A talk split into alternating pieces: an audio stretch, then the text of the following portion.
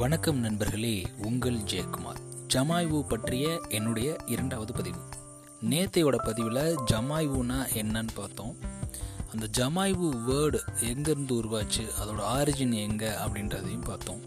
அதுக்கு அர்த்தம் என்ன அப்படின்றதையும் நேற்று பார்த்தோம். நெவர் சீன்னு அர்த்தம். அதாவது ஒரு விஷயத்தை பார்த்துருப்பீங்க அதோட நல்லா பழகியிருப்பீங்க. ஆனால் என்றைக்கோ ஒரு நாள் அந்த விஷயம் பார்க்குறப்பையோ இல்லை அவன் பழகின நபர்கிட்டையோ புதுசாக தெரியும்.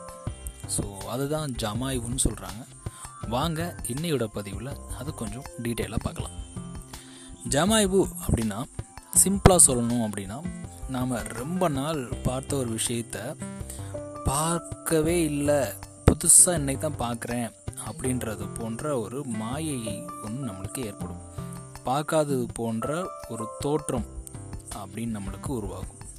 இன்னும் சிம்பிளாக சொல்லணும் அப்படின்னா நீங்கள் டெய்லி போகிற பாதை தான்.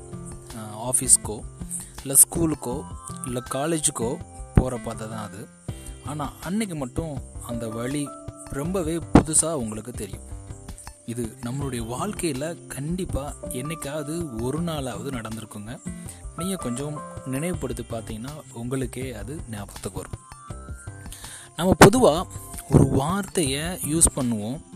அதுக்கு ஸ்பெல்லிங் கூட நம்மளுக்கு நல்லாவே தெரிஞ்சிருக்கும். ஆனால் எக்ஸாம் ஹாலில் பல தடவை இந்த சந்தேகம் குழப்பம் நம்மளுக்கு ஏற்படும். இதற்கான வாய்ப்பும் நிறைய இருந்திருக்கும். இதை நாமளும் ரொம்ப நேரம் அனுபவிச்சிருப்போம். இது நடந்த உண்மையாக கூட இருக்கலாம்.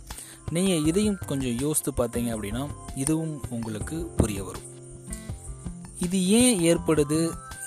எந்த விதமான அறிவியல் பூர்வமான ஏதாவது ரிசர்ச்சில் இதை வந்து எக்ஸ்பிளைன் பண்ணியிருக்காங்களா அப்படின்னு கேட்டால் ஹண்ட்ரட் பர்சன்டேஜ் இதற்கான அந்த அறிவியல் பூர்வமான தகவல்களோ இல்லை அறிக்கைகளோ இல்லைன்னு தான் சொல்லணும்.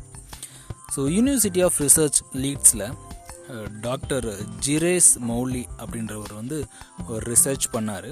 இந்த ஜமாய்வு பற்றி அவர் வந்து ஒரு தொண்ணூற்றி ரெண்டு மெம்பர்ஸை வந்து செலக்ட் பண்ணார்.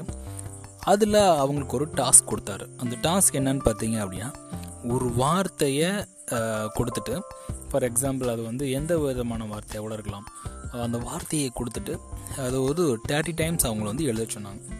ஸோ அதோட என் ரிசல்ட் பார்த்தீங்க அப்படின்னா அதில் அட்டன் பண்ண அந்த தொண்ணூற்றி ரெண்டு மெம்பர்ஸில் கிட்டத்தட்ட அறுபது சதவீதமான மக்கள் அது வந்து தவறாக தான் எழுதியிருந்தாங்க. அவங்களுடைய அந்த மூளையை சில நேரம் என்ன பண்ணுச்சு அப்படின்னா ஸ்பெல்லிங் இதுவாக இருக்குமோ அதுவாக இருக்குமோ அப்படின்ற ஒரு ஆசிலேஷனில் தான் இருந்திருக்காங்க. ஈவன் அந்த வேர்டு அந்த அவங்களுக்கு ரொம்பவே ஃபெமிலினார வேர்டு தான். ஸோ இதுக்கு பிஹைண்ட் த ரீசன் என்ன அப்படின்னு சொல்கிறாங்க அப்படின்னா ஜமாய்வு தான். ஸோ நம்மளும் இந்த ஜமாய்வை கண்டிப்பாக என்றைக்காவது ஒரு நாள் நம்ம வாழ்க்கையில் ஃபேஸ் பண்ணியிருப்போம். இல்லை இது வரைக்கும் ஃபேஸ் பண்ணலை. இனிமேல் ஒரு நாள் நடக்கிறப்போ நீங்கள் யோசித்து பார்ப்பீங்க ஓ இதுக்கு பேர் தான் ஜமாய் ஓவா அப்படின்னு. நன்றி நண்பர்களே மீண்டும் நாளை இன்னொரு பதிவில் உங்களை சந்திக்கிறேன்.